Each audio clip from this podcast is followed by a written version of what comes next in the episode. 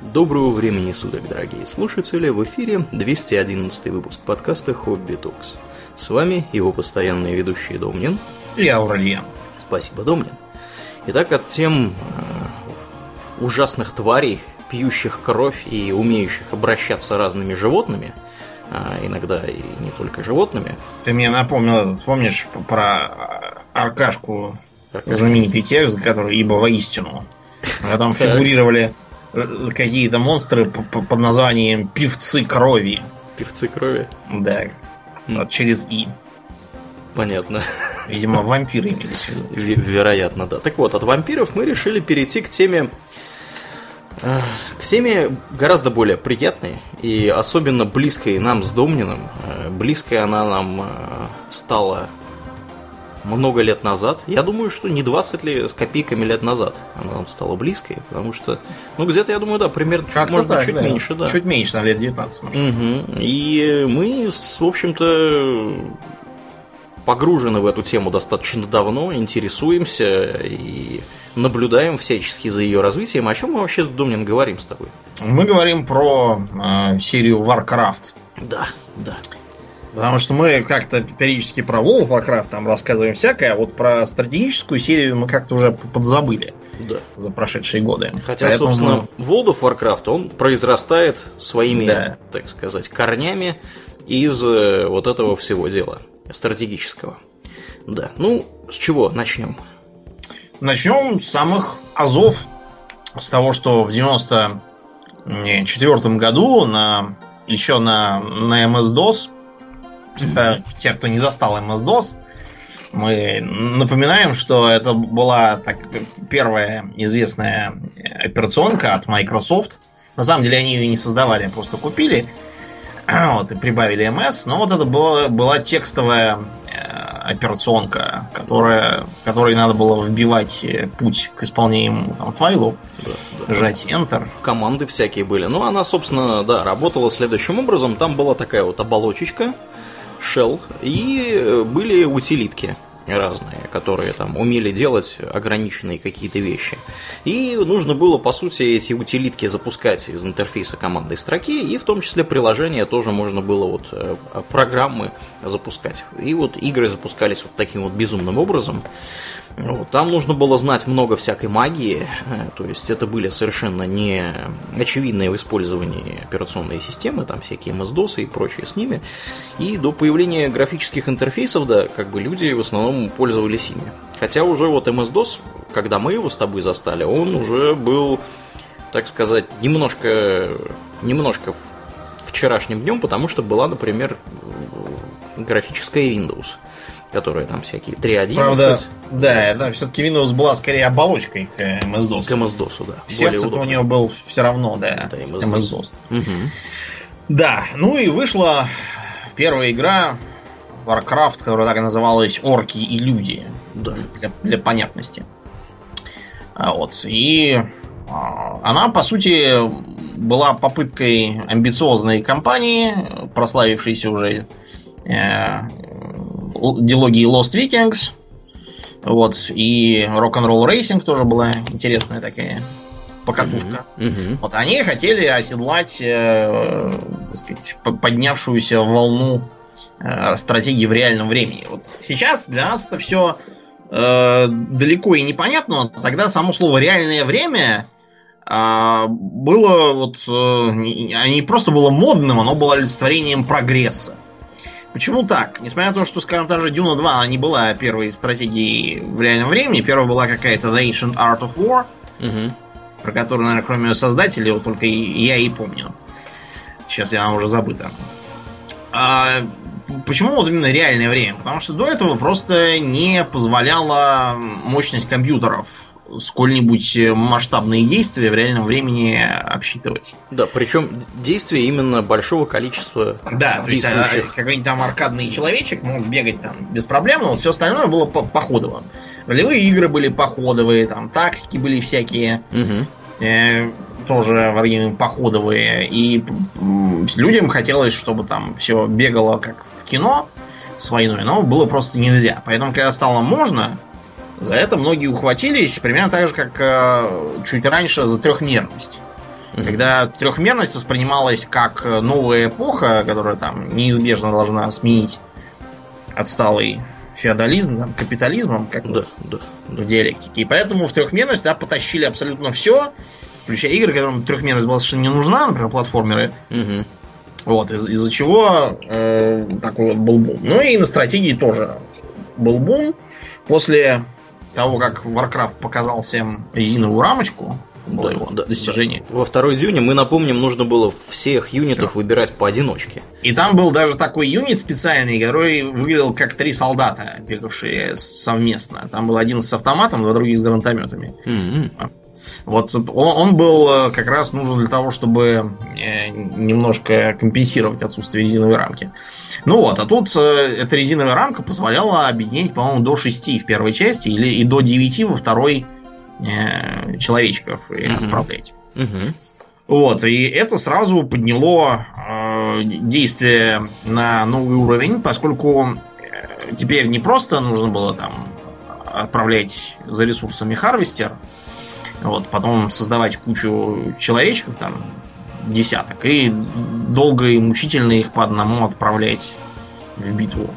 При этом очень слабо на нее влияет, поскольку пока ты там одному прикажешь, уже надо будет что-нибудь другое угу. делать. А вот с резиновой рамкой в игре появились разные, страшно сказать, тактики. Правда, в первой части это еще было не так выражено, а вот во второй там просто воспринималось как откровение, что там всякие хитрости тактические. Причем они не задумывались, э, собственно, э, разработчиками, да, это было найдено экспериментальным путем игроками. И многие из этих тактик, такие как, например, Араш, или перегораживание пути фермами, они потом пошли в вполне официальные и поддерживаемые умышленно разработчиками э, тактики. Можно ну, вспомнить второй StarCraft, да, где угу. э, склады у терранов, они могут убираться вниз, чтобы не мешать проходу. Вот это было как раз отражением э, стены из ферм. Да, ну, а, надо есть? сказать, что стены из ферм, они, собственно, во втором вот Варкрафте Э, и стали, э, так сказать, набирать популярность, потому что в первом Варкрафте фермы были достаточно хлипкие. У них всего было 400 хитпоинтов, а у казарм, например, было 800. Вот. А вот уже во втором фермы стали, ну, самым практически толстым зданием после основного, да, после таунхолла. Mm-hmm. И, как бы, я, по-моему, даже в, в игровом мануале видел, что рекомендовалось именно фермами перегораживать все подряд, чтобы набегающие противники не могли там башни ваши поломать или какие-то хозяйственные постройки. Еще одной интересной новинкой было то, что если в Дюне там был один ресурс, на который отправлялся Харвестер собирать его, угу. то есть ресурсов было целых два. Э, было дерево и золото. Именно в таком порядке они на экране были. Угу. Соответственно, за золотом надо было бегать в шахту, а лес пилить с помощью рабочих. То, что рабочих много, это тоже было новинкой лимит появился, потому что если в той же Дюне и вообще играх семейства Command Conquer можно было мастерить юнитов сколько хочешь, ну да. то здесь нужно было как раз балансировать это строительством ферм, что тоже добавляло глубины. Потом там были апгрейды, вот всякие, и способности у юнитов. Да. А у... Апгрейды, по-моему, кстати, появились во второй части. Да. В первые, мне кажется, не было еще никаких апгрейдов. Они сами все. Но, но способности точно были уже в первой части, потому что там были маги да, и да, да, клирики. Да, да. Угу. Это вот было. Вот. Э, и такая вот такая система неожиданно выстрелила.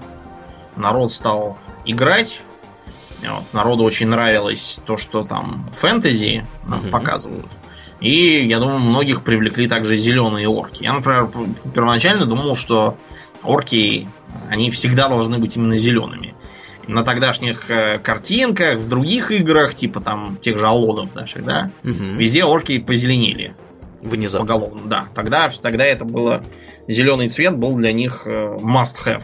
Угу. Такой вот. Это все влияние именно Варкрафта скорее, чем Вархаммера, потому что он у нас был малоизвестен как настолка и как вообще вселенная. А вот Warcraft все сразу полюбили. Да. Ну, давай немножко про игровой процесс, например, первого да. Warcraft поговорим. Как вообще выглядела классическая какая-нибудь миссия? Классическая миссия, тебе дается там таунхолл, несколько крестьян, небольшой отряд угу. там, из арбалетчиков. Так, они, они назывались Archers, но вообще они были с арбалетами. Да. Солдатики там и несколько пехотинцев. И вот нужно было сперва отстроить базу, добыв там ресурсы, потом э, отправить на разведку, потому что вся карта была покрыта туманом войны, обнаружить базу противника и там а вот дальше, например, по сравнению с той же самой Дюной, где все обычно было очень просто, надо было всех убить. Вот. В Варкрафте, вот даже в первом, можно было, например, там кого-то спасти, или там э, какое-то здание не разрушать, там, а все остальные сломать. Вот это вот все. Или там, э, допустим, были миссии, где у тебя нет базы вообще. Угу. К примеру, в компании за людей была миссия под названием Dead Mines. Да, знакомая всякому, кто играл в World of Warcraft. Угу. Вот, а надо было по этим самым Dead Mines шариться и обнаружить там э, лорда Лотара, по-моему. Да, да, да, Лотара надо было. Да, и Лотар, выводить Лотар, его надо было. И вывести его, да, нужно было. А у орков там была какая-то миссия, где некая аркица сбежала Гризель, да. там с каким-то да, женихом. Вот, и надо было найти и прибить, чтобы она не баловала так. Угу. Суровые орков были порядки. И Тогда же появилась э, вот эта вот мысль с... Э, например, там были раненые в этой же миссии, их можно было лечить с помощью Э, клирика, и тогда они вставали под твои знамена, как лучники. Да, это вообще интересный момент, потому что во втором Варкрафте, насколько я помню, лечить могли у людей только паладины. Только паладины, И да. то, как бы, паладин является апгрейдом обычного рыцаря, то есть на нижнем уровне, так сказать, развития ваших юнитов, у вас нет вообще возможности лечиться никак. А у Орды вообще никак. А у Орды, да, по-моему, вообще никак. Но у нее и в первой части тоже не было. Вот, так что да, действительно, в первой игре был прям вот специальный юнит для того, чтобы лечить всех подряд. Назывался клирик. Да. да, а еще там были нейтральные мобы, между прочим. Да, да, да. Вот во второй части от них отказались, а в первой, да, они были как раз Какие-то, было... какие-то разбойники там были. Да, какие-то были какие огры. Слизи и полузлющи, да. Огры были действительно, они как бы были-то они с орками отдельно монстры. Какие-то огненные элементали даже были. А элементали призывали эти самые колдуны орков и людей, соответственно, там, по-моему, огненного вызывали орки. А Нет, орки вызывали, я тебя поправлю, орки вызывали демона. А, да-да-да. А элементалей и водяных огненных вызывал человеческий призыватель. Нет, по-моему, он вызывал все-таки водных элементалей. Только а, а огненные были сами по себе, сами по себе да, где-то. Я не знаю, откуда они брались, они где-то шарились. Сейчас я, кстати говоря, А, да, да, да, правильно, да. В описании, например, так написано, действительно. Угу. Да, вот это вот все было просто поразительно. Там такая, и, кроме всего, это все было очень красиво отрисовано. Там были зеленые поля, там дорожки, какие-то деревья, домики. Да, да, да. При этом домики, когда их разрушали, начинали гореть художественно. Почему-то, да. да Прибегает толпа каких-то Колотит, да, по, по дому мечами, он да, начинает, начинает гореть. Проводка там, видимо, повреждается, да. начинает замыкать все. При этом гореть он может хоть до второго пришествия, если его перестали ломать, он так и будет гореть, гореть, как, как вечный огонь угу. какой-то. Вот, но такие мелочи тогда воспринимались как э, абсолютно допустимые условности, радовали глаз. Да. Потом там были очень художественные описания миссий, там были картинки, правда, в основном они прилагались к э, игре в, в руководстве, но там были нарисованные. Вот знаете, они э, точно такие же картинки были во всяких там модулях по драконовым подземельям и вообще по ролевым играм. Да и надо, надо, такой же. Надо сказать, что игры, которые выпускались э, в 70-е, 80-е, да, и вот начало 90-х, они вообще практически все шли с игровым мануалом, то есть э, с руководством по игре, в которой было вот именно вот это самое, то есть кратко описывалось, да, опровод, э, описывалась информация о игровом мире, какие там есть юниты, если это какая-нибудь РПГ, какие там есть классы, какие там есть способности, какие там есть заклинания и всякое такое, да. Ну и, собственно, да, все это сопровождалось иллюстрациями. И, разумеется, там карта тоже была мира. Да, да, да. На ней можно сразу видеть, что у нас есть э, Stormwind, да, который почему-то называется Stonewind. Сто, Stonewind Keep, да, да, да, первоначаль, да. Первоначальное название. Видно, что там Голдшир, правда, Лес Эльвин куда-то уехал э, на восток. Да, да. Вот. А... К северу от э, башни Медива, от Карагана, да, собственно. Да. Потом видно, что вот у нас Мунбрук, который сейчас заброшен, он в Wolfcraft совсем рядом с Dead Mines, они, собственно, в нем расположены. Угу. Вот тут он от них за каким-то лесом. Гранд Хамлет, это знаешь что? Что это? Это Даркшир теперь. А. Только, да, он стоит, опять же, не в лесу, а где-то в чистом поле. В чистом поле, да. Зато и вот э, аббатство, ну да, как было чуть на север от Штормвинда, так и осталось. Угу. Э, на западе Великое море, вот на востоке, да, там Blackrock, Stonard, который до сих пор можно посетить, Redridge Mountains, Красный Кряж тоже на севере. Правда, э, сейчас там, где вот здесь нарисовано болото печали, Swamp of Sorrows, угу. там сейчас все-таки Burning Steps. Э, вот.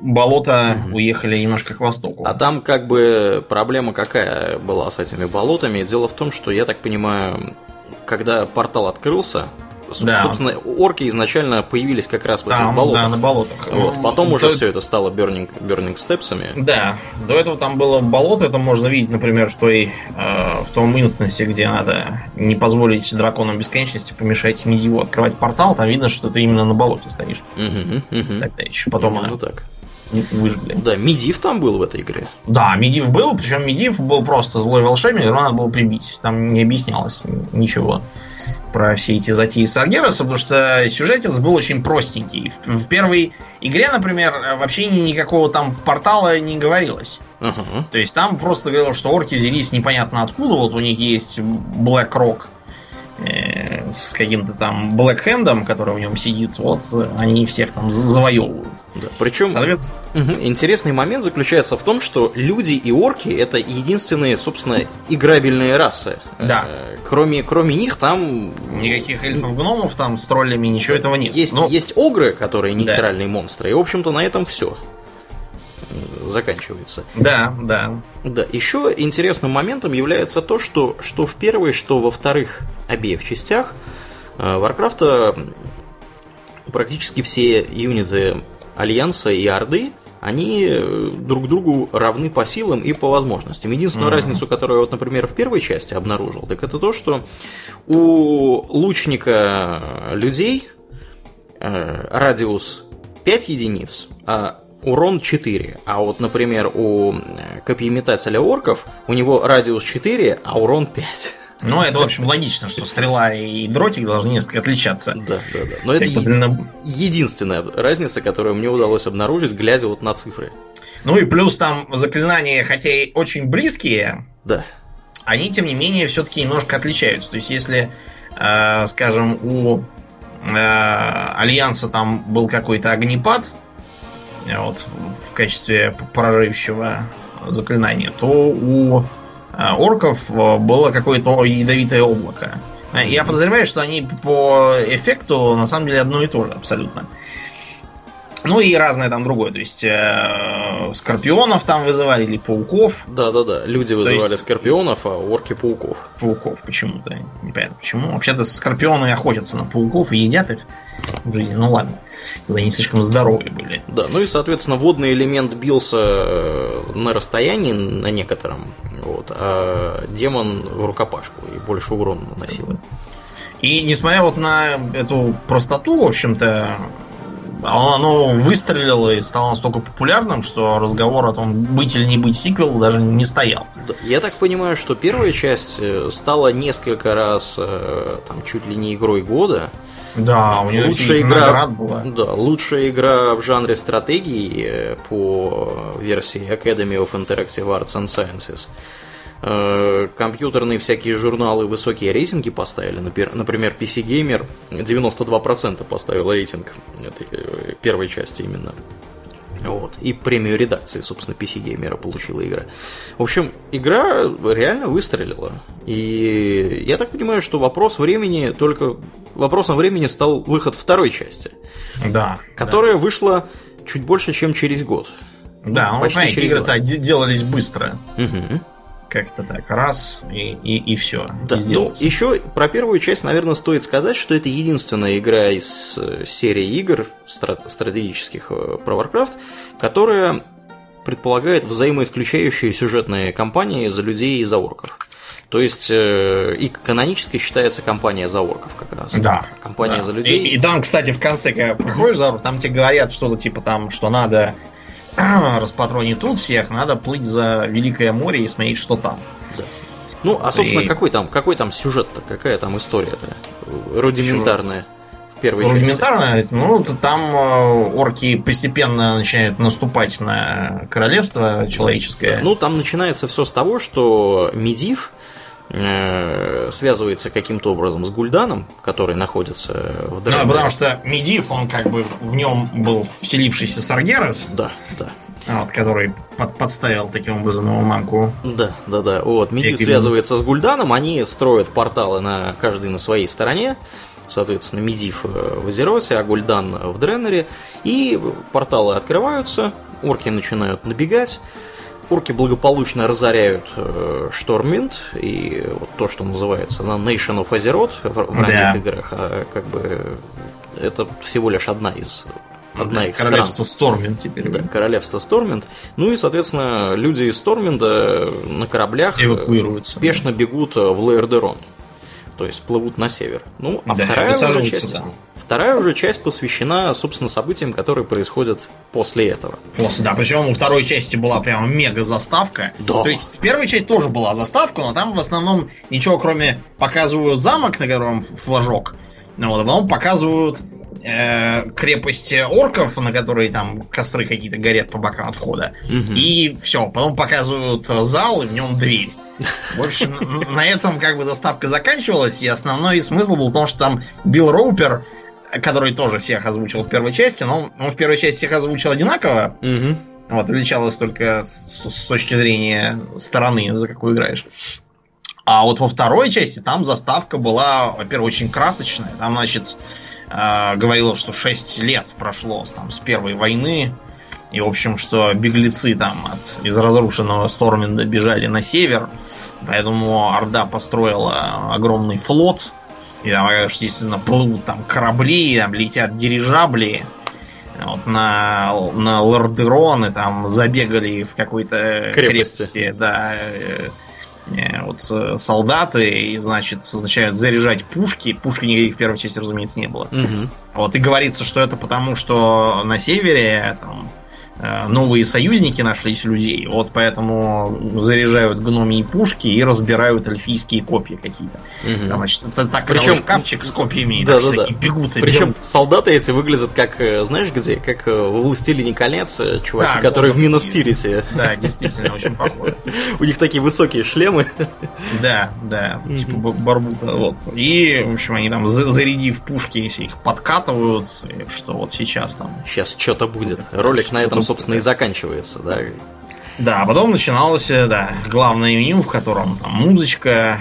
Вообще, конечно, заставка крутая, даже по нынешним временам. А музыка какая классная. Да, да. Музыка Хотя... это, э, кстати говоря, потом перекочевала в World of Warcraft и pet battle ы, когда ты там покемонов варкрафтовских, так сказать, тренируешь. Э, она как раз там играет во время pet battle ов. Да. Ну вот, значит, что появилось нового во втором Варкрафте? Во-первых, там сразу же на э, сказать, заставке и на коробке давали понять, что будут морские бои в том числе. Появился третий вид ресурсов нефть. Вот я до сих пор, я хоть убейте, не могу понять, зачем эта нефть там нужна. Они эту нефть качают так, как будто у них, не знаю, автомобильная промышленность развивается. Да уж. А, то есть, как бы нефть была нужна, чтобы построить э, любой корабль Кроме, вот. кроме того, который кроме, умеет добывать нефть. танкера, да, который эту нефть умеет добывать и строить нефтяные вышки. Поэтому, кстати, нефть в этом море прямо каким-то фонтаном бьет. Вот, и, и там, ты когда сочинял ту свою работу юношескую по второму Варкрафту, как раз удивлялся, что нефть что-то забила фонтанами в открытое море. Угу, угу. Ну так вот, и без нефти действительно нельзя было построить корабли. Мы делали самые разные там, гипотезы по этому поводу. Например, что что нефтью пользуются как э, зажигательным компонентом для артиллерии, или что, что нефть сгущают и смолят ей днище, mm-hmm. что недалеко от истины, действительно. Да. Э, битумными нефтями смолили корабли. Причем вот. нефти там это и нужно было чертова туча на каждый да. корабль. Практически э, для каждого корабля, за исключением транспортников, количество нефти нужно было ровно такое же, как количество золота. Но если золото у вас добывалось очень быстро, вы могли понастроить дешевых крестьян, и они быстро-быстро бегали, то нефть приходилось возить издалека, э, корабли строились медленнее, чем крестьяне, и если вы хотели иметь несколько вот этих танкеров, вам приходилось очень долго ждать, и в конечном итоге э, все это затягивалось достаточно. Я... Да, поэтому была mm-hmm. даже такая тактика на морских картах. Э, первым делом построить э, кучу танкеров заткнуть просто все нефтяные месторождения, да, да. если знать, где они на этой карте, своими вышками. Противник построит два корабля, ты их потопишь, и все. Причем, по-моему, э, здания, которые нужны для того, чтобы строить порт, они тоже требуют нефти. Нет, нет, нет не требует? Нет, а, а мне кажется, требует. Ну, неважно. Ну, в общем, суть в том, что можно было просто, да, действительно заткнуть все вот эти вот э, штуки, э, которые нефтяные, да, какие-то пятна. Месторождения, сво- да. Своими нефтяными платформами и несколько, некоторое время оборонять их. Противник мог построить буквально пару кораблей, попытаться их отбить. Если у вас уже было преимущество, это не получалось сделать, ну и как бы господство на море у вас было обеспечено. Mm-hmm. С вами бороться было практически никак нельзя. Если это была мультипользовательская игра, это означало чаще всего проигрыш, потому что э, ресурсы обычно распределялись э, по всей карте, если это было несколько островов, и вам нужно было перемещаться между островами, да. чтобы э, рубить больше леса и таскать больше золота, и вы не могли этого сделать, естественно, вы проигрывали рано или поздно. Да, да. Значит, второе. Появились оборонительные сооружения, а именно башни, э, причем разных видов. Там можно было построить башню обыкновенную, э, которая просто обнаруживала, например, невидимок угу. и подлодки. А можно было ее улучшить либо в башню стрелковую, с которой лучники там какие-то стреляли, или арбалетчики, не, не видно.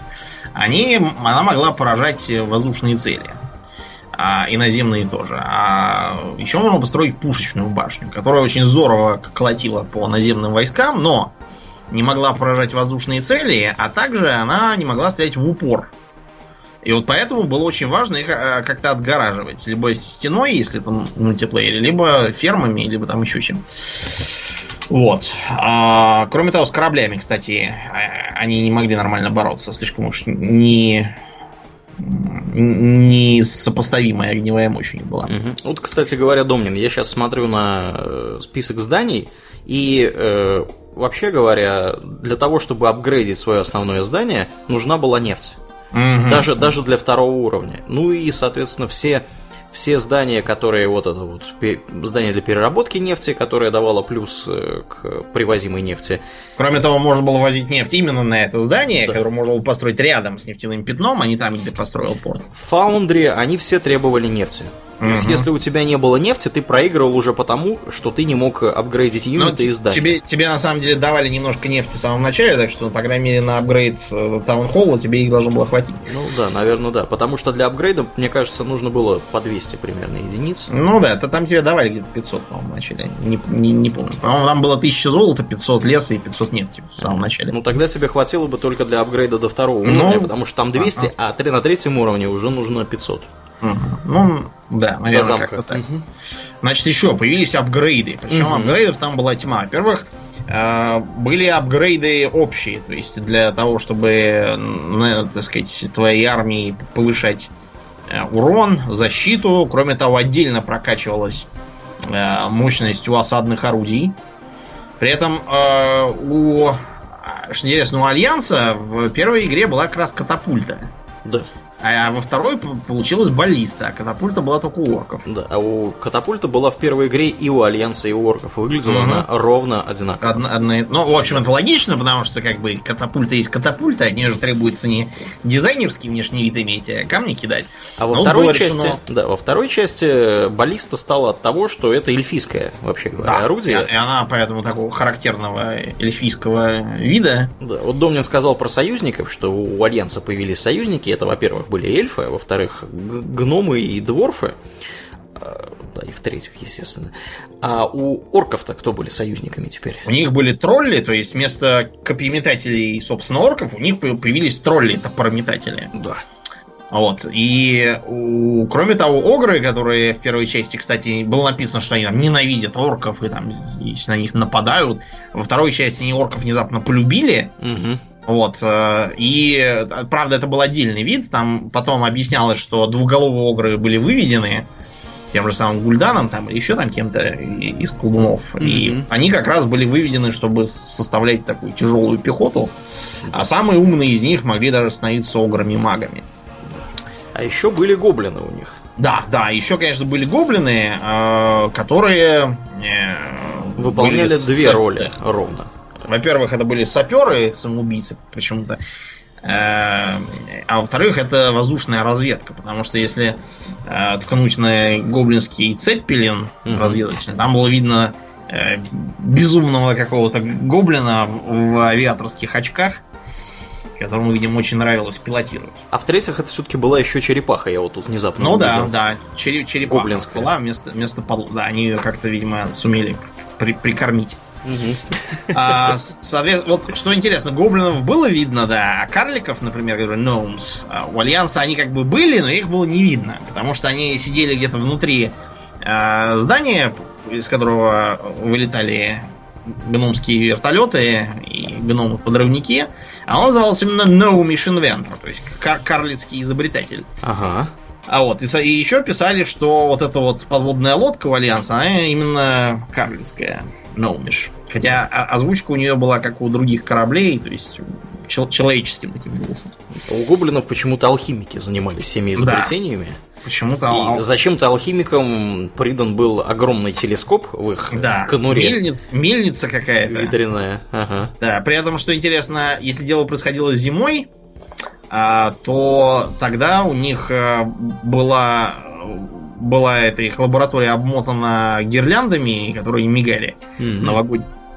Mm-hmm. С другой стороны, у э, этого самого карлицкого изобретателя, у него, значит, у домика почему-то была спутниковая тарелка. Черт знает, зачем она ему нужна. Да, да, да. Какие там спутники и для чего? Видимо, так, для красоты. И сбоку были какие-то огромные заводные шестерни. Непонятно, что делающие. Вот и печка какая-то. Да, в общем... Зимние карты были? Да, были зимние карты, и если вот у, у Орды мигала лампочками гоблинская лаборатория, то у Альянса перед церковью... Стояла елка? Да, стояла елка наряженная, потому что летом рядом с, с ней стоял какой-то фонтанчик такой. А зимой, да, была наряженная елка. Что интересно, в церкви э, пели Деус Гратием, угу то есть реально существующую католическую молитву, или что это гимн, не знаю. Факт, что католики такое действительно поют иногда. Да, вообще э, интересным моментом является то, что у них на момент выхода второго Варкрафта еще не было, у Blizzard, у них еще не было понимания того, связывает ли вселенную, которая у них начала получаться, с реальным миром, в котором мы с вами живем. Они в определенный момент обсуждали э, выход игры, где орки открывали портал на Землю, э, вторгались, тут истребители всякие летали, F-16, еще что-то такое. Кошмар ну, какой. Да, они сами быстро поняли, что это какой-то кошмар, и решили такого не делать, потому что это, как, как они сами заяв... потом рассказывали, выглядело очень неправильно. Да. Да уж. Ну вот, значит, а, помимо апгрейдов, так сказать, общих, там были еще всякие апгрейды одних зданий в другие. Например, да. главное здание два раза апгрейдить, если там поначалу был там у, э, у, у людей, например, там был такой э, такой, не знаю, домик какой-то каменный с несколькими подъездами и какими-то портиками партиками, не знаю, как сказать, то дальше он превращался в такую крепость э, с, с подъемным мостом, такую более э, солидную, и под конец уже он в такой красивый замок со множеством да. башен превращался. У орков, соответственно, тоже все превращалось в такой мрачный замок, какой-то черный такой, с, с каким-то черепом вместо входа с зубами, и там еще какой-то красный свет изнутри светился. А, кстати говоря, мы забыли сказать, что в первой части были еще более крутые здания. В частности, была Шторминская крепость у людей. Да, уникальная. Уникальная. И Черная гора у орков была. Да. Тоже Они, соответственно, были целями последней... Последней миссии. Миссии, да, и надо было раздолбать. Вот. А помимо того, юниты еще там некоторые превращались. Например, э, эльфы, стрелки превращались в эльфов следопытов. У них менялась физиономия, правда, сама моделька никак не менялась. Ага. Вот, они делались какие-то в капюшонах с какой-то боевой раскраской, и у них повышался уровень здоровья, а кроме того, можно было сделать еще три апгрейда. А мне кажется, у них еще, знаешь, что повышалась дальность стрельбы. Это если апгрейды сделать. А, окей. Тогда да. Значит, у апгрейда, опять же, были немножко разные. Два совпадали, по-моему, а один у троллей а, тролли берсерки могли регенерировать понемножку, ага. а у лучников было плюс 3 к урону. Вот в этом была разница.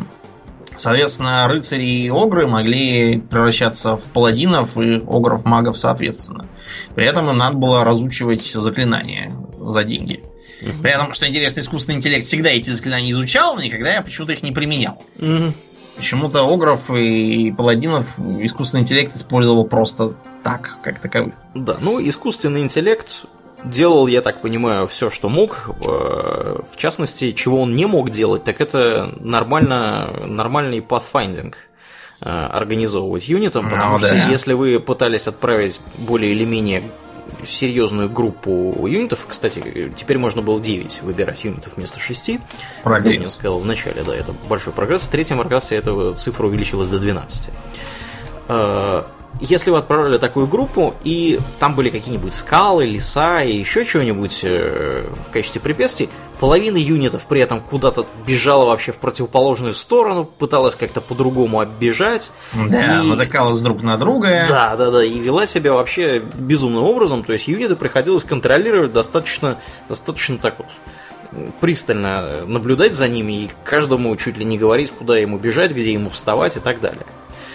Э, это да. было, было по сравнению с, например, с тем же самым третьим Warcraft, это прям было серьезной проблемой, поэтому если вы начинали играть в третий Warcraft, а потом из ностальгических интереса какого-то э, начинали играть во второй Warcraft или, не приведи господи, в первый, у вас начинали трястись руки, вы плевались, э, ругались и не могли понять, как вообще вы дошли до жизни такой, что ваши юниты разбегаются не туда, куда вы их послали. Да уж, да. А вот еще одно нововведение было то, что юниты были озвучены по-разному. Хотя за всех, опять же, отдувался один и тот же Билл Роупер.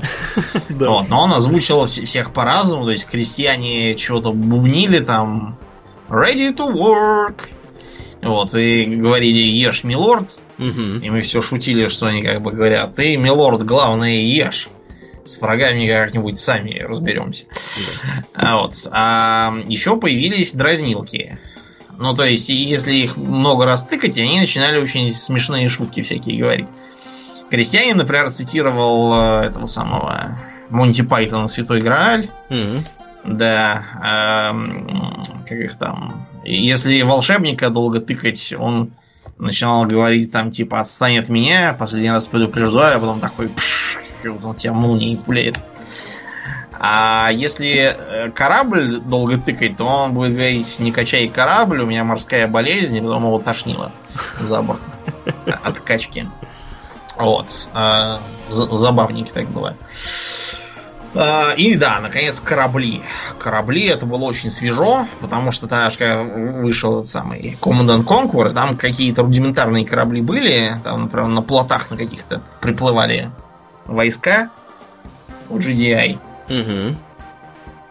Потом еще вышел Red Alert, в котором был более-менее полноценный флот у Альянса. У Альянса, да, по крайней мере. У, у нас были подлодка не подлодки, да, и транспорт. Транспорты. Ничего. Ну вот, а тут был флот такой довольно солидный, на морских картах без флота было никак. То есть там были танкеры, там был э, легкий корабль, который зато мог поражать э, воздушные цели, причем там было приписано, что у людей в смысле у Альянса, этот самый дестроер эльфийский, он такой был характерный для эльфов манере сделан. А у, у него почему-то на флаге, не на флаге, а на парусах единорог нарисован какой-то. Ну, потому что там, видимо, эльфы, единороги, там все такое, лес, там, волшебство. Mm-hmm. Mm-hmm. Вот это вот все. А вот. А у Орды, соответственно, считалось, что это тролльский ну, дестройер. Тролли топоры кидают, ну и да. могут дестройером руководить. Да. Он, он у них, что интересно, оба этих самых дестройера имели какой-то, как это называется, вот когда у корабля сбоку поплавки такие. А, да, типа катамараны были такие. Да, как, короче, был корпус такого катамаранного пошиба. Вот у, у троллей э, там были какие-то два бивня, не знаю, Видимо, полые внутри. Да, как поплавки. А у эльфов там был какой-то деревянный, видимо, с острым носом тоже. Угу. Поплавок. Непонятно, чем это было сделано, видимо, для красоты. Были транспорты, в которые можно было запихивать по 6 э, юнитов, выгружать их куда хочешь. При этом в транспорт спокойно вылезала там катапульта, которая сама размером с него. Угу. Вот, и ничего, хоть 6 катапульт. Это, При кстати, этом... исправили в последующих играх, в том же StarCraft, да, например. Да, да, там разные размеры появились у юнитов. Вот, и, э, транспорты были соединенными кораблями, которые можно было чинить. Они так немножко на берег могли выползать брюхом. Mm-hmm. Вот, тогда их можно было починить крестьяне. Все остальные корабли не чинились никак. Э, были, были подлодки у Альянса и у Орды, соответственно, такая была черепаха с торпедой, которые были абсолютно невидимы. То есть там, несмотря на их анимацию, где они так всплывают, и только во всплытом состоянии почему-то пускают, пускают торпеду. торпеду, да. Но противник видел только, что в него из ниоткуда прилетают торпеды. Они не были особенно мощными, но как бы капля камень точит, и группа подлодок вполне могла тебе раздолбать, э, скажем, э, твой флот, если у тебя не было ни летательных аппаратов каких-нибудь, ни э, линкоров. Потому что у, у Альянса там был линкор такой, парусный корабль, который стрелял с какой-то одной, но очень большой пушки. Вот он не мог поражать э, воздушные цели. Это все-таки для дестройеров было. Но зато он, во-первых, очень здорово бил. Два попадания из этой пушки сносили оборонительную башню. Да, потому что у него урон был от 50 до 130 да. единиц. Это, это не прокачанный, что интересно. Угу. Там еще можно было апгрейдить. Кстати, а рудимент старого, там можно было, ткнув на юнит, посмотреть, что он такого-то уровня. Угу. Уровень зависел не от опыта, его там не было, а именно от прокачки. Прикольно. Да. А вот. Кроме того, у него была способность стрелять по определенной точке. То есть можно было просто посмотреть, откуда эти торпеды летят, и попробовать выпалить туда. Если ты все правильно рассчитал, то после взрыва там такие будут пузырьки, такие буль-буль-буль. Ну да, собственно, потому что у подлодки количество хитпоинтов было равно 60, и за два выстрела можно было ее вполне потопить. Ну, и, а, даже, может быть, и за один выстрел. Обычно за один. Да, обычно за один. Вот. А, и вот так такой велся флотский бой. Очень прикольный, особенно на поздних э, картах там часто была значительная роль у флота. А все летающие юниты могли обнаруживать? Абсолютно все. И, и, Грифон Дракон, и разведывательный этот. И я, по-моему, только не знаю, вот глаз Киллрога мог обнаружить, по-моему, нет. А мне кажется, глаз Киллорога не мог над водой летать. Или мог? Нет, он мог летать где угодно, потому что иначе получалось бы невыгодно. У Альянса можно просто сразу раскрывать кусок карты. Форсайтом. Да, форсайтом. А глаз Киллера, как мы, если он не будет летать над водой, то он на стороне карте будет вообще бесполезен. Ну, вообще да. Нет, они летали абсолютно везде, потому что компьютер их постоянно массово вызывал, они постоянно, постоянно где-то летали, создавая видимость бурной деятельности. Хотя зачем они были нужны, непонятно. Компьютер все равно видел через э, туман войны. Э, вот. вот. И кроме того, там были могущие э, летающие создания. Грифон с гномом молото молото молниеметательным. Да. Mm-hmm. Вот. И дракон у Орды, соответственно. Там невероятно, по... невероятно дорогие юниты, они стоили да, по две с половиной тысячи золота. Две с половиной, да, да. Да, и всего 100 хитпоинтов у них было. Да, но с другой стороны, их не так много, не, не так уж много кто мог их поражать. Это могли делать всякие лучники и топорометатели, которых с, с, с, самих можно прибить. Это могли делать башни, которые надо облетать в таком случае. Это могли делать дестройеры, все. Ну да. А маги, например, э, хотя маги были весьма могущественны, против того же флота рекомендовалось их применять, и против десантов, и против тактики бладластых огров. Угу. Была такая тактика, то есть делаем 9 огров, магов, изучаем жажду крови, подводим их к базе противника, накладываем друг на друга бладласт и несемся все, все уничтожать. Потому что жажда крови, она в три раза усиливала урон наносимый.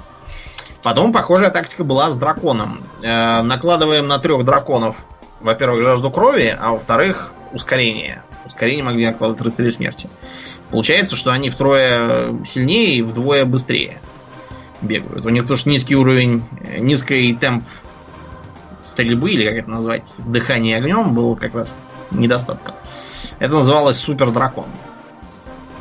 Прикольно. А, вот, да. Потом тогда же вот с магами тоже всяких тактик было придумано много. Самая знаменитая, наверное, это магическая бомба. Угу. А, делаем двух магов. Дальше одно из двух. Либо просто магическая бомба, накладываем на одного невидимость, заводим его аккуратно на базу противнику, туда, где бегают крестьяне с ресурсами. Вызываем Blizzard. Крестьяне все умерли, противник остался без ресурсов, рвет на себе волосы, что крестьян быстро произвести не получится. Таунхолл-то только один.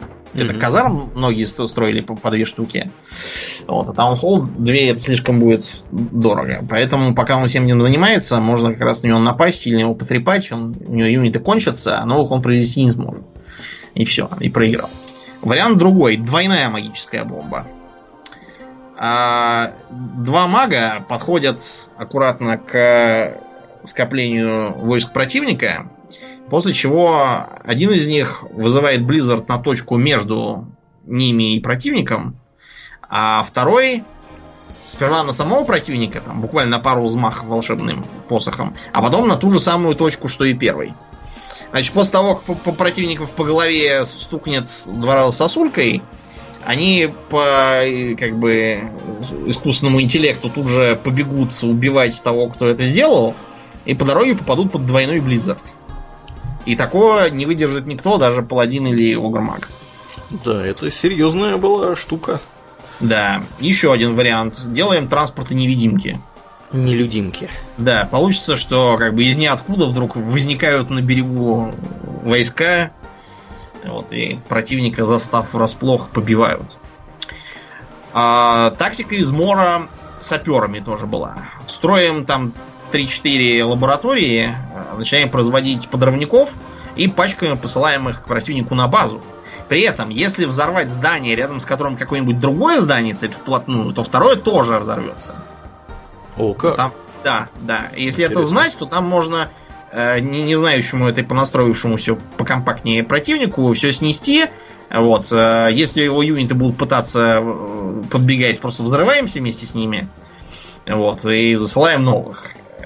Единственный способ с, с таким надежно бороться, это первым его зарашить просто.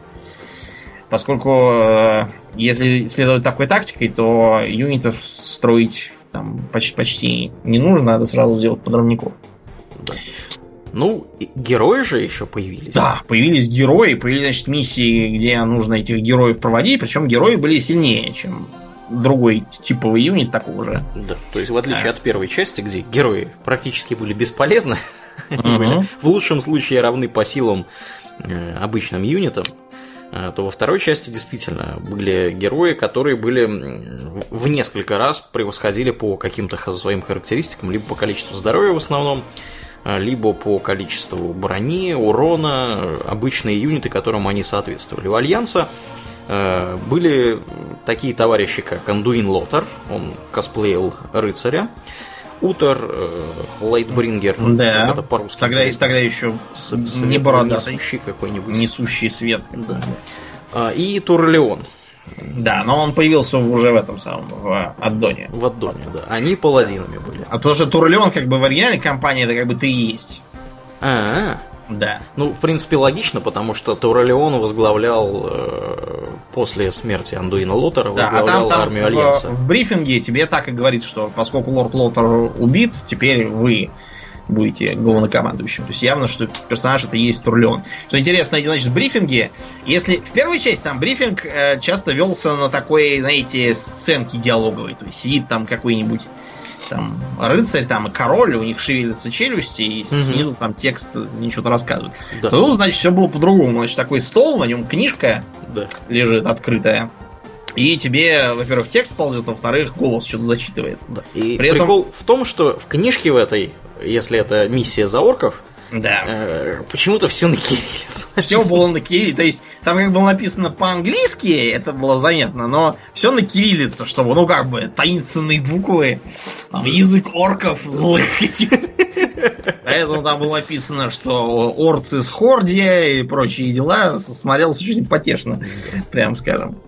Э, вот. Э, эти самые герои, да, они были сильнее, но, правда, рисковать им все равно не рекомендовалось, потому что обычно задачей было либо их спасение, либо их э, доставка в какую-нибудь точку. Например, вторая же миссия у орков заключалась в том, чтобы зимой напасть на базу Альянса отбить в районе... У них, отбить у них ог, не огров, извините, троллей. троллей да. Причем куда-то их довести не просто каких-то там троллей, да, а тролли во главе с никем иным, как Зулджином. Угу, угу. И там действительно было видно, что Зульджин, как раз он, как мы его знаем и любим, то есть с в маске с длинным носом и с зеленым ирокезом. Да, да.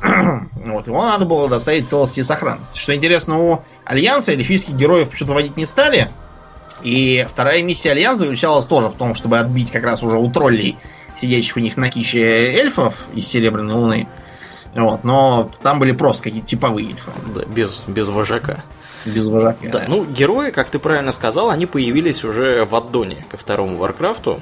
Давай немножко поговорим про то, какой там сюжет, что там вообще происходило, буквально в двух словах. Ну, что... да, потому что э, сюжет там был следующий. Э, несмотря на то, что в канонической концовке второго Варкрафта. Там было показано, как э, волшебник, изображающий, видимо, Хадгара, угу. э, разрушает этот самый темный портал, запечатывая его. Там его потом распечатывали обратно. Да, дело в том, что после того, как портал был уничтожен на стороне Азерота, э, ничего не произошло на стороне Дренера. Портал на стороне Дренера остался, и он был все-таки связан с какой-то вот такой вот червоточиной или протопорталом. Ну, очевидно, да, что работает же не, не собственно построенная да. рама. То есть рама, она просто придавала форму всему этому Видимо. делу и облегчала проход через этот портал. То есть по-прежнему можно было пройти при, при желании. И этим, собственно, воспользовались товарищи, некоторые, которые э, пролезли в Азерот, Э, с целью похитить э, некоторые артефакты. И благополучно эти артефакты они натырили. Там книга Медива нужна да, была. Да, была. Э, череп Гульдана, кстати. Череп тоже Гульдана был. тоже. Что-то они из Долорана утащили. И все это награбленное понесли благополучно в Дренер. При этом, значит, там появилось, э, как бы, с, это со стороны орков все это делалось. Да, а со стороны Альянса там была компания, как бы, экспедиция. Да. Да, отправлялась за темный портал в составе вот этих самых Туралеона, Хадгара. Всех вот этих героев да, Аллерии. Аллерии, этого Донат, самого, Доната, Троллейбоя, Кудрана, ну, в общем, всех, кого мы знаем и любим. Да. И вот все они должны были отправиться туда и побивать орков уже там, чтобы их совсем извести, видимо. Угу.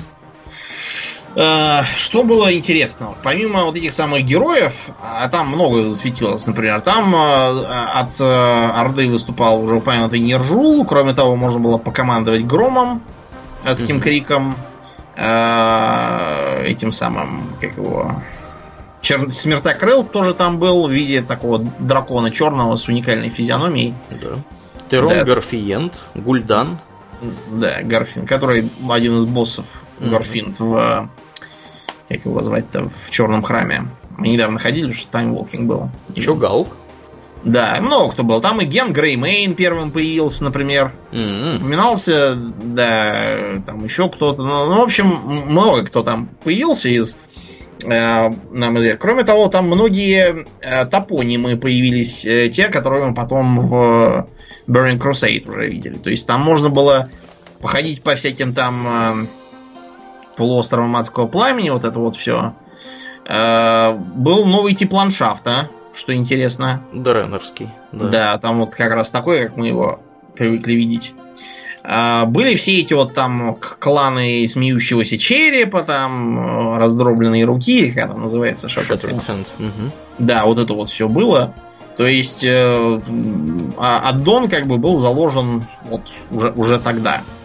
Да, причем, что интересно, э, тут мы про Дренер и про Outland с тех пор ничего не слышали, практически... Нет, на самом деле слышали, потому слышали. что там были несколько Frozen миссий Throne. во Frozen Throne, да. но с момента Frozen Throne мы ничего не слышали аж до выхода первого Дона к World да. of Warcraft в 2007 году.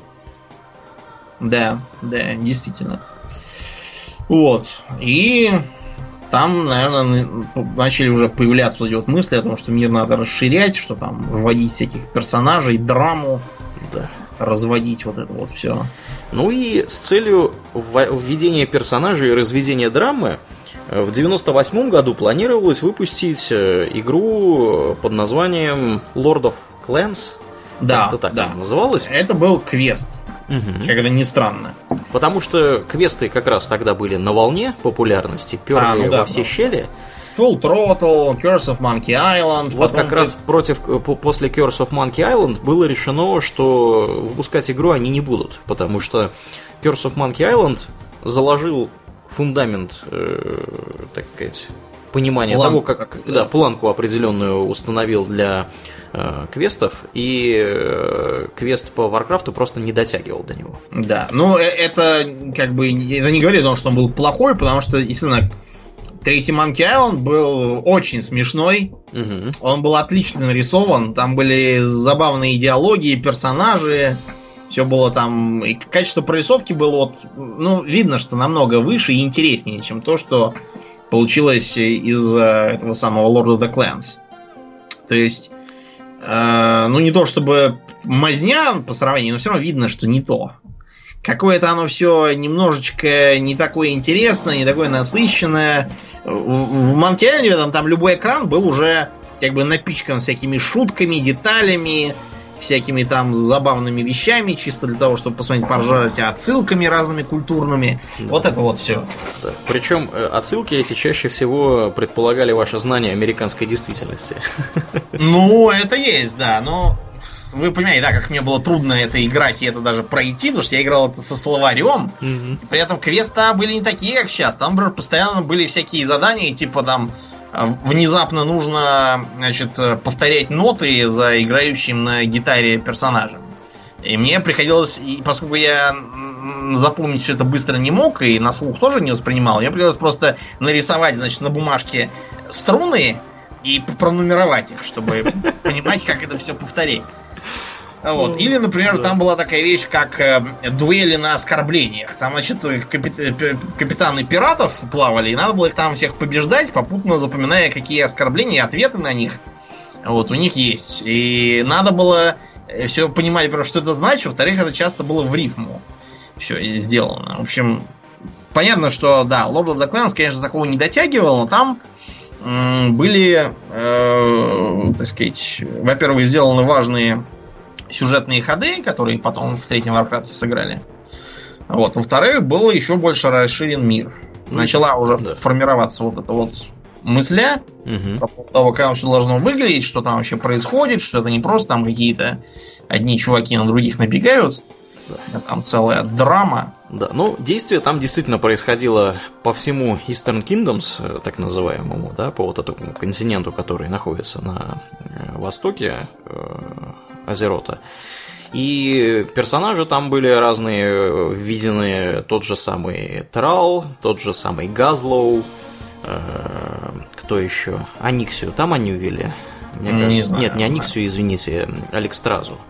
Алекстразу, да. Ну, потому что надо было объяснить, почему драконы да. были во второй части за да. орков, и они объяснили тем, что вот Алекстразовских детей похитили. Вынудили красных драконов участвовать в войне на стороне орков. Да. Да. Ну и Игра эта была через... Сперва она была отложена на год, потом ее, кстати, делала питерская компания, то есть исполнителем непосредственным она выступала. Это, да, кстати, это был, было... поводом для ликования всех журналах, что... Ну... Да, смотрите, умеем, могем. Да. Ну, э, и э, сейчас, на самом деле, вот можно посмотреть в интернете, выложено было прохождение не так давно, примерно с год назад. Э, есть прохождение практически всей игры, есть прохождение, более того, отдельный фит с видео всех роликов, там довольно много роликов, таких вот именно анимированных представлено. И выглядит, вообще выглядит не так уж и плохо. Но я так понимаю, что Blizzard решили, что она не дотягивает, игра это до качества нашей да. мануфактуры. И в конечном итоге ее решено было не выпускать. И в накануне, по-моему, то ли какой-то выставки, то ли чуть ли не Близкона было объявлено, что игра эта не выйдет. Это уже, по-моему, был 99-й год. Э, и публика была, конечно, очень сильно расстроена. Blizzard выпустили прям целое такое письмо, в котором разъясняли, что мы стараемся э, соответствовать, соответствовать уровню определенному заданному нами. Э, и, к сожалению, вот у нас не получилось в этот раз произвести такую игру, поэтому мы решили ее отменить. И в конечном итоге кончилось все тем, что в 2000 каком? Втором году, да, в 2002 году, в июле месяце, вышел Warcraft за номером 3. Да, потому что до этого его ждали, там, гадали, думали, что там будет. То есть, как бы уже с самого начала нам сказали, что новый Warcraft будет э, трехмерным. Потому что да. это был еще вот этот пережиток 90-х, а все должно быть трехмерным. Да. Вот хоть ты тресни, но все должно быть именно с модельками, а не со спрайтами. И плевать, что тогдашние модельки, прям скажем, не очень. Да, три с половиной полигона. Да, модельку. ну, в общем, э, что еще э, в процессе разработки стало ясно? Значит, что если создавать все эти вот все трехмерные модельки, все делать красивое, там, со всякими эффектами и прочим, то большую армию сделать не получится. Потому что все будет страшно тормозить. Да. Вот. Э, были разные другие идеи, которые пришлось забраковать из-за несоответствия вычислительных мощностей. Например, у Орды первоначально была такая мысль сделать ей юнита, который будет вынюхивать следы других э, существ. Ого, это, кстати, Но прикольно. Оказалось, что это дает такую нагрузку на процессор, что идею сразу выкинули на мороз. А если э, кто-то обращал внимание из игравших в третий Warcraft, следы там действительно остаются за юнитами на, на почве. Если вы играете там каким-нибудь, я не знаю, демоном или, или Дан, по-моему, умеет такое делать. За ним остаются реально следы на... Горящие такие. Да, на поверхности, где он про пробегает. Они через некоторое время исчезают. И вот от тяжелых юнитов типа кода они тоже остаются. Да, да. да. Вот это, видимо, рудимент того, что было. То есть было решено, что визуальный эффект интересный, но практически совершенно неоправданно все нагружает. Значит, потом а, не будем забывать, что конец 90-х, начало нулевых это был, так сказать, триумф ролевых игр. Да. Всякие фаллауты в конце 90-х поперли, арканумы, Baldur's Gate там всевозможные выходили. Neverwinter вот Night вот. не тогда были? Нет, чуть попозже, но они как бы, да, они были уже на, на волне. Planescape, Ага. Вот это вот все Dale. И тогда как раз начался бзик наконец на ролевых играх. И ролевые элементы пихали абсолютно везде. То есть куда бы, куда бы ни пришить их, там, неважно, нужны они там, не нужны, но все обязательно там, чтобы что-нибудь там прокачивалось, или какие-нибудь там уровни были у всего. Э, доходило, например, до того, что у нас в России сделали очень кривую убогую игру Xenus, угу. которая была как бы шутером. Это был там 2004, 2000, может, начало 2005 года. Но, в общем, там тоже была прокачка навыков и рост в уровне, но из-за того, что игра была отвратительно сделана и все там не работало как надо, там, по-моему, обзорщик закончил игру, будучи второго уровня. Причем понять ни за что это дают, ни что это, на что это влияет, это много или это мало второго уровня, непонятно. В общем, такой-то, такая была мода, но, в общем, было решено, что раз не выходит сделать кучу юнитов, чтобы там были огромные битвы, то, значит, придется немножечко все укрупнить. Сделать сами юниты потолще, и как бы, чтобы их, чтобы не было не там не 40 единиц жизни, а 400 единиц жизни. Э, и сделать героев, которых надо прокачивать, там, у которых всякие навыки. А раз героев, то это еще и очень удобно э, с точки зрения сюжета. Раз во второй части герои уже нам помогали продвигать сюжет, угу. тут пусть они будут говорящие, там, э, всякие. Да, пусть пусть будут побочные задания, потому что в моде же как бы не то чтобы нелинейность, а скорее такая чтобы были ответвления, да, от основного сюжета, чтобы можно было там что-нибудь поделать помельче. Угу. Это тоже тогда появилась эта вот мысль, и поэтому было сделано то, что было сделано. Во-первых, а, после экспериментов в StarCraft с тремя расами оказалось, что вот дивы их можно сбалансировать. Причем а где три, расы, расы очень разные были в StarCraft, да. надо сказать. Да, и как Домнин говорит правильно, где 3, там и 4, и в, первом, э, в первой части э, третьего Варкрафта Э, было действительно четыре расы. Это были те же самые, тот же самый Альянс, та же самая Орда, но еще и нежить, и, и ночные лесные, эльфы. Да, ночные эльфы. Угу. Значит, там, опять же, было вот, что мне нравится в Blizzard, то, что они ничего не выкидывают. У них все наработки, они всегда в дело всплывают идут. потом, да. То есть да. там было видно, что многие юниты являются либо немножко переделанными юнитами из э, второй части, либо юнитами из, вообще из Старкрафта. Угу. До, до такого доходил. То есть... да, да ладно, юниты из Старкрафта. Там прямо реально были юниты из Старкрафта на некоторых картах. Если там ну, лес повалить. Да, это было для шутки. Да, сделано, да, да. Можно было все... гидролисков найти где-то. Blizzard, они такие шутники, да, угу. мы, мы все знаем. Вот. А, кстати, что интересно, это началось-то даже не, даже не со Старкрафта. Вот э, ты знаешь, с чего был срисован э, чей, ну, физиономия гидролиска того же самого? С кого? Посмотри на иконку нежити из второй части. Вот которых скелетов поднимал этот самый. И ты увидишь, что там череп обязательно похожий на гидролистскую морду с такой же челюстью характерной, тяжелой. Вот. То есть у них ничего не пропадает. Там было видно, скажем, что э, вернулись некоторые юниты из первой части. Вот у, у Орды вместо топорометателя тролля там был тролль-копьеметатель. Скорее. Вот. Многие юниты раньше были, отъехали в нейтралы, да, и поперла куча нейтралов. Там на карте обязательно было множество всяких нейтральных монстров, которых надо было побивать, угу. отнимать у них артефакты, тоже, тоже модное веяние, выполнять всякие там квесты разные с ними. А, постоянно были скриптовые сценки. Потому что Warcraft, он тоже вот заложил эту вот моду, потом Spellforce также делал, Герои пятые, кстати, тоже любили вот эти вот э, скриптовые сценки с персонажами, которые что-нибудь там говорят, там двигают сюжет, что все, все непросто. Вот. А, что еще? У героев была прокачка, причем там было видно, что у них там убер способность есть какая-то конкретная. Тоже На шестом уровне, которая да. Да, получалась. Заимствованная тоже частью из, из второй. Э, иконки некоторые тоже там были оприходованы несколько переработанном виде. Развелась из StarCraft вот взята идея о разности рас. То есть э, видно, что э, строительство зданий ночных эльфов, когда в здание превращается сам рабочий, угу. это явно зерговская техника. Да, да. А, скажем, то, что то, что у нежити акалиты умеют вызывать здания. Это очевидно, да. И убегать от них, да, это просто фишка. Да. Угу. Вот. А, было решено, видимо, сделать э, карты сухопутными, поскольку там, понимаете, герои корабли наверное, как-то странно. Да. Поэтому с, флотом нам пришлось попрощаться. Нам пришлось дождаться Фроузен Трона. Да, там, там кое-какие кораблики появились. Там были, да, флота. Угу. Ну, или, как вариант, можно поиграть в, в, во второй Warcraft на движке третьего. Такое тоже есть.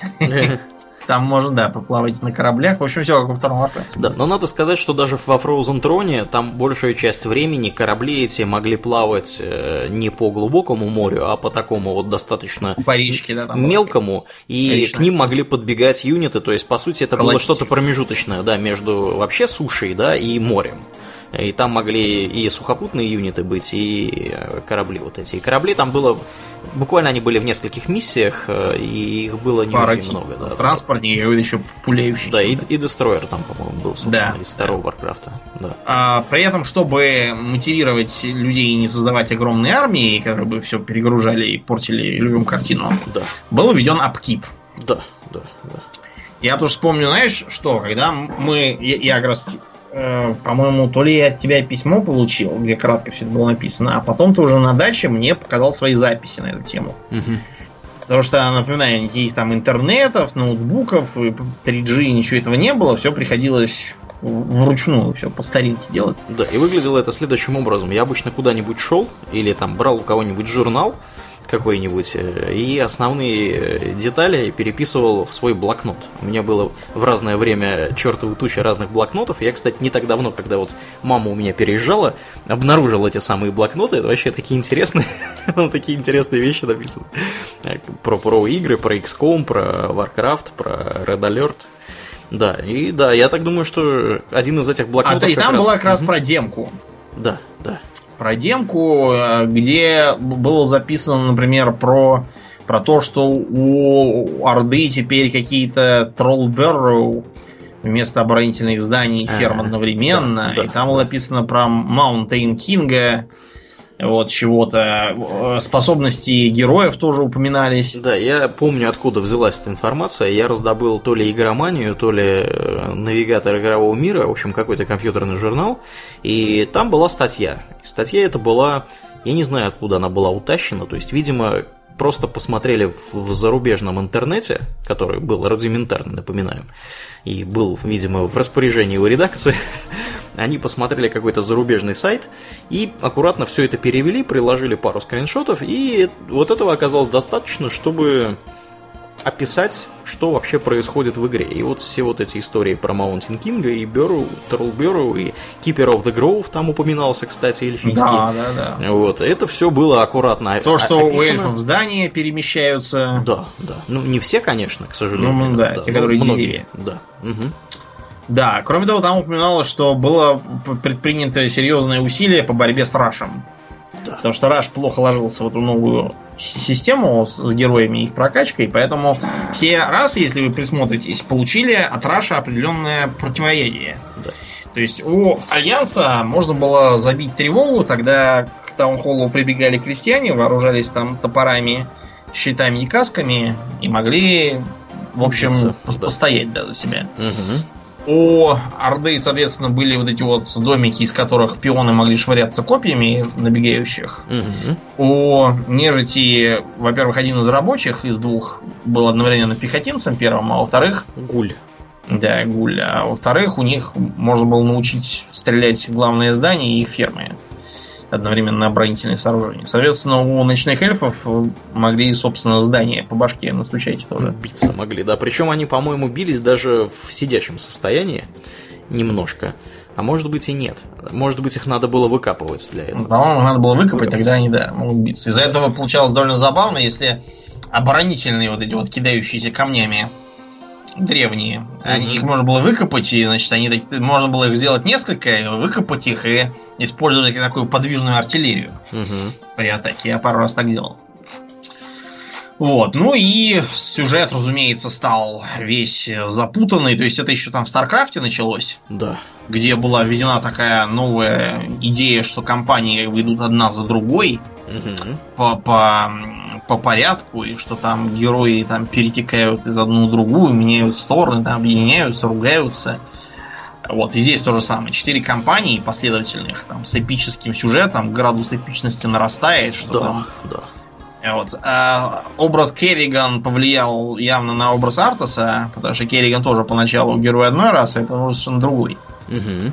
Вот, э, так и здесь. И я помню, когда мне Аурлиан пересказывал там первую кампанию, мне, он мне помиссионно все рассказывал, что там, какие, куда идти, чего там брать, что да. в такой-то миссии там драконий охотник, а да. вот в а другой я... там какой-то грозбух украли. Именно так. Я успел просто поиграть в эту игру. Она уже на момент, когда Домнин приехал ко мне в гости оч- очередным летом. Уже была? Она уже была, она уже вышла, и ее уже успели с торрентов утащить, э, записать там, используя э, какую-то Нера чего-то там были программы. Нера Burning Rome, да. Да, Нера Burning Rome. Это были тяжелые времена, конечно. Да, да, да. В общем, все копировали, все пиратели и сошки записывали на болванке. И я ходил к своему однокласснику, это был, мне кажется, то ли 10 то ли 11 класс. Наверное, это был Наверное, это был 11 класс. 11, потому да, что... Да, правильно, 11. У тебя, у меня был 10. Угу. И я у него успел поиграть э, в несколько миссий. Ну, я сыграл пролог оркский и первую миссию, первые несколько миссий за за людей. За нежить. За людей, а, за да, людей. Да, Там с людей Здорово. начинается. Вот. И потом, да, я действительно все это рассказывал. И меня, вот когда я увидел впервые вот эту прологовую миссию, да, вот там есть три миссии обучающих за орков. Они очень простенькие, они исключительно для того, чтобы объяснить, почему орки отправляются в Калимдор, во-первых, и во-вторых, чтобы научить человека, который вообще никогда не играл, играть во все вот это дело. И меня вообще поразило все там настолько после второго Варкрафта такая, такая графика, там вода льется, и да, камни, там и камыши. золото какое-то поблескивает. Да, да, да, и лес там, значит, деревья качаются, стоят. Да, деревья там или падают, и такие да, это... разнообразные там всякие Прямо здания. Красота нечеловеческая. Я настолько был впечатлен этой игрой. При что... этом там на самом деле это было умышленно сделано, потому что в прологе нарочно были сделаны очень красивые пейзажи. Да, да, именно так, именно так. Чтобы, чтобы людей впечатлять и Именно так. И я вот впечатленный этим самым прологом Домнину стал рассказывать, как там чего, что там мы, значит, бежим сперва, э, побиваем э, каких-то каких магов, да, какой-то там грузбух, потом там отбиваемся от каких-то других чуваков. Потом там у нас была миссия, где нужно было полчаса выживать. То есть, опять же, отсылочка да, к Старкрафту. Да, Старкрафту. Там впервые Наша такая появилась. Миссия. И да, в общем, это было. Потом, потом, как известно, Артас отправлялся в Northrend и встречал там Кого он там встречал? Магния он встречал? Малганиса. Нет, он встречал там Мурадина. Мурадина, да. Мурадина он встречал, и они там э, и тут, тут а, Артас прискакал, говорит, все, жопа гному. Да-да-да, знаменитая фраза. Аурельян очень красочно рассказывал, что там было. Да-да-да. В общем, я практически, мне кажется, тебе сюжет э, всей сюжет компании всей, за людей. Первой, да, и потом еще две миссии за нежить. Я такой, охренеть, и Артас такой убивает, и компания за нежить начинается. Вот так новость. Как до чего дошел прогресс. Я просто думал, а, ну почему? Почему я так сказать, покаран этим древним Pentium X, на котором ничего не работает. Уай! Такой. Да, да. Да, в общем, я поэтому одно, как только новый комп, поступив в университет, мне приобрели, я поэтому одну из первых игр поставил как раз Warcraft, который мне дал Аурлиен, нарезанный там на болванку. Да, да. Угу загодя, так сказать, он мне. А у тебя был э, первый, первая часть или Frozen Throne уже? Нет, еще только первая часть, Frozen Reign Throne, да, опять же, да, опять же, ты мне вручил потом. Позже, понятно, понятно. Да. Потому что у тебя Frozen Throne тоже оказал там большое влияние. Кроме того, вот помимо того, того, о чем мы говорим, тогда же появились такие вещи, как, во-первых, Tower Defense. Угу.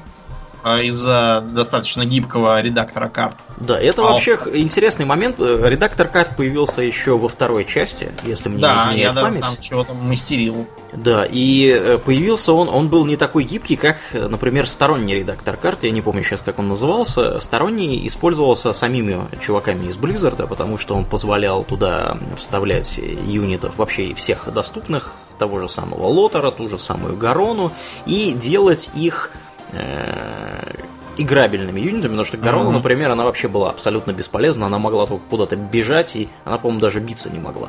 Не вот. могла. А так, ну, во второй части там были, была миссия, где нужно было зачинщиков мятежа Альтерака. Там они выглядели как, по-моему, шесть человек крестьян да. оранжевого цвета, и они могли только идти или не идти. Вот их mm-hmm. надо было э, погнать, видимо, под, под трибунал для справедливого суда. Вот. А, нет, это я, кстати, ошибся. Раз мы про, Гарон, про Гарону говорим, это значит первая еще игра была. То есть редактор был еще и в первой.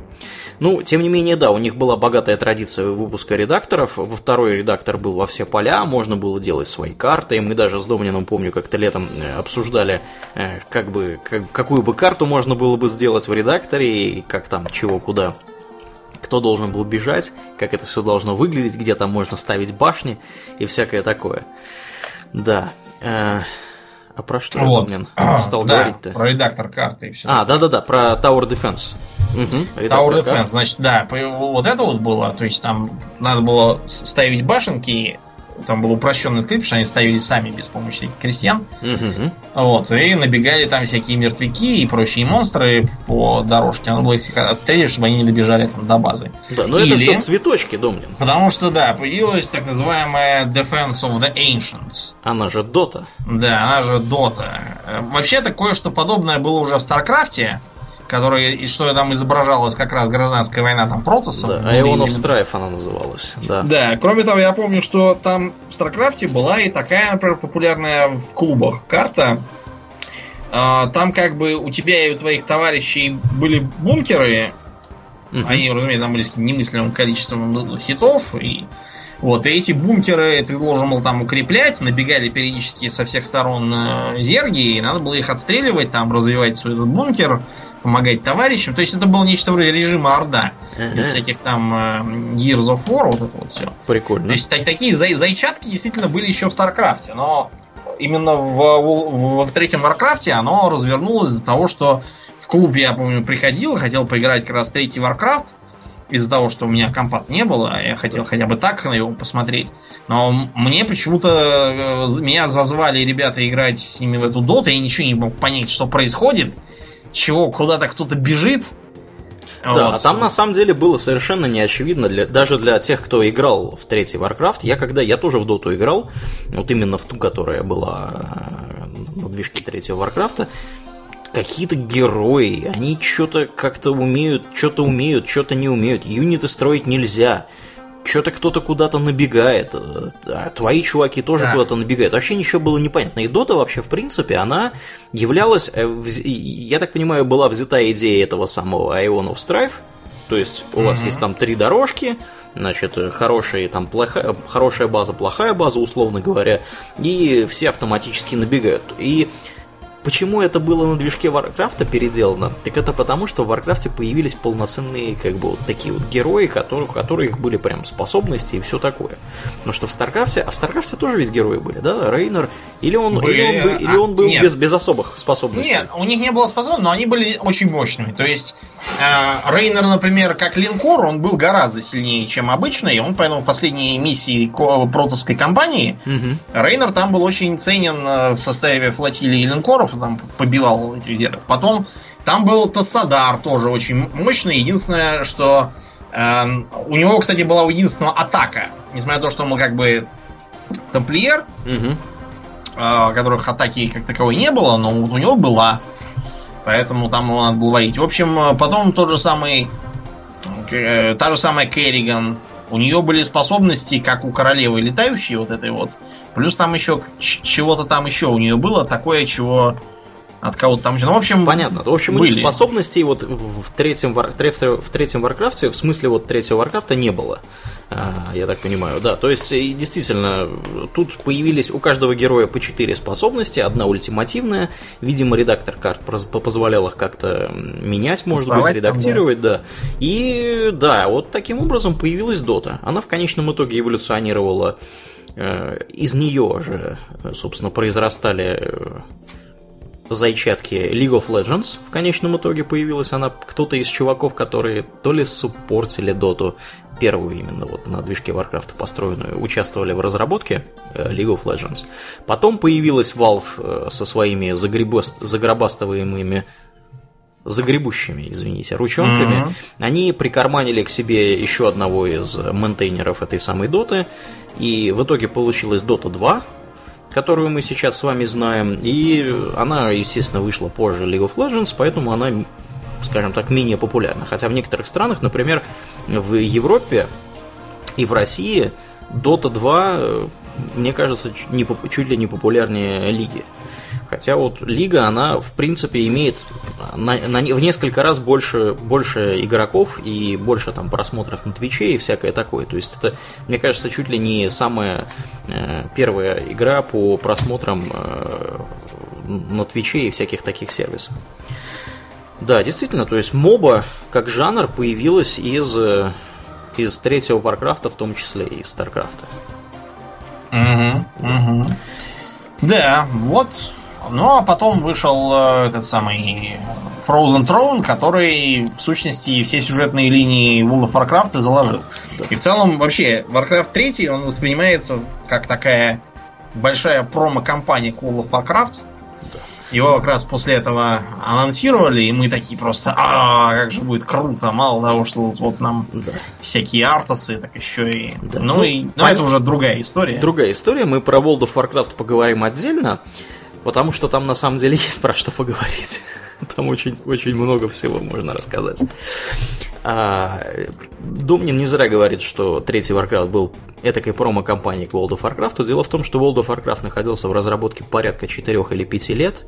Вышел он в 2004 году, то есть, сами понимаете, разработка началась, скорее всего, в году в 99 А третий Warcraft вышел в 2002, дополнение вышло в 2003 годах. То есть команды, которые делали э, третий Warcraft, они были в курсе, что, что будет дальше.